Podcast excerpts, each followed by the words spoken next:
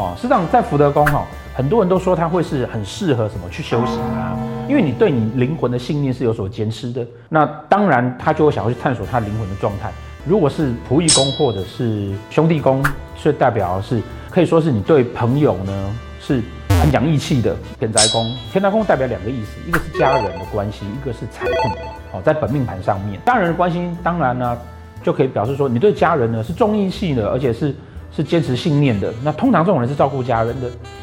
那如果是那个财库的观念来讲的话，哈，其实就要看看财帛宫的情况，否则也就会变成是。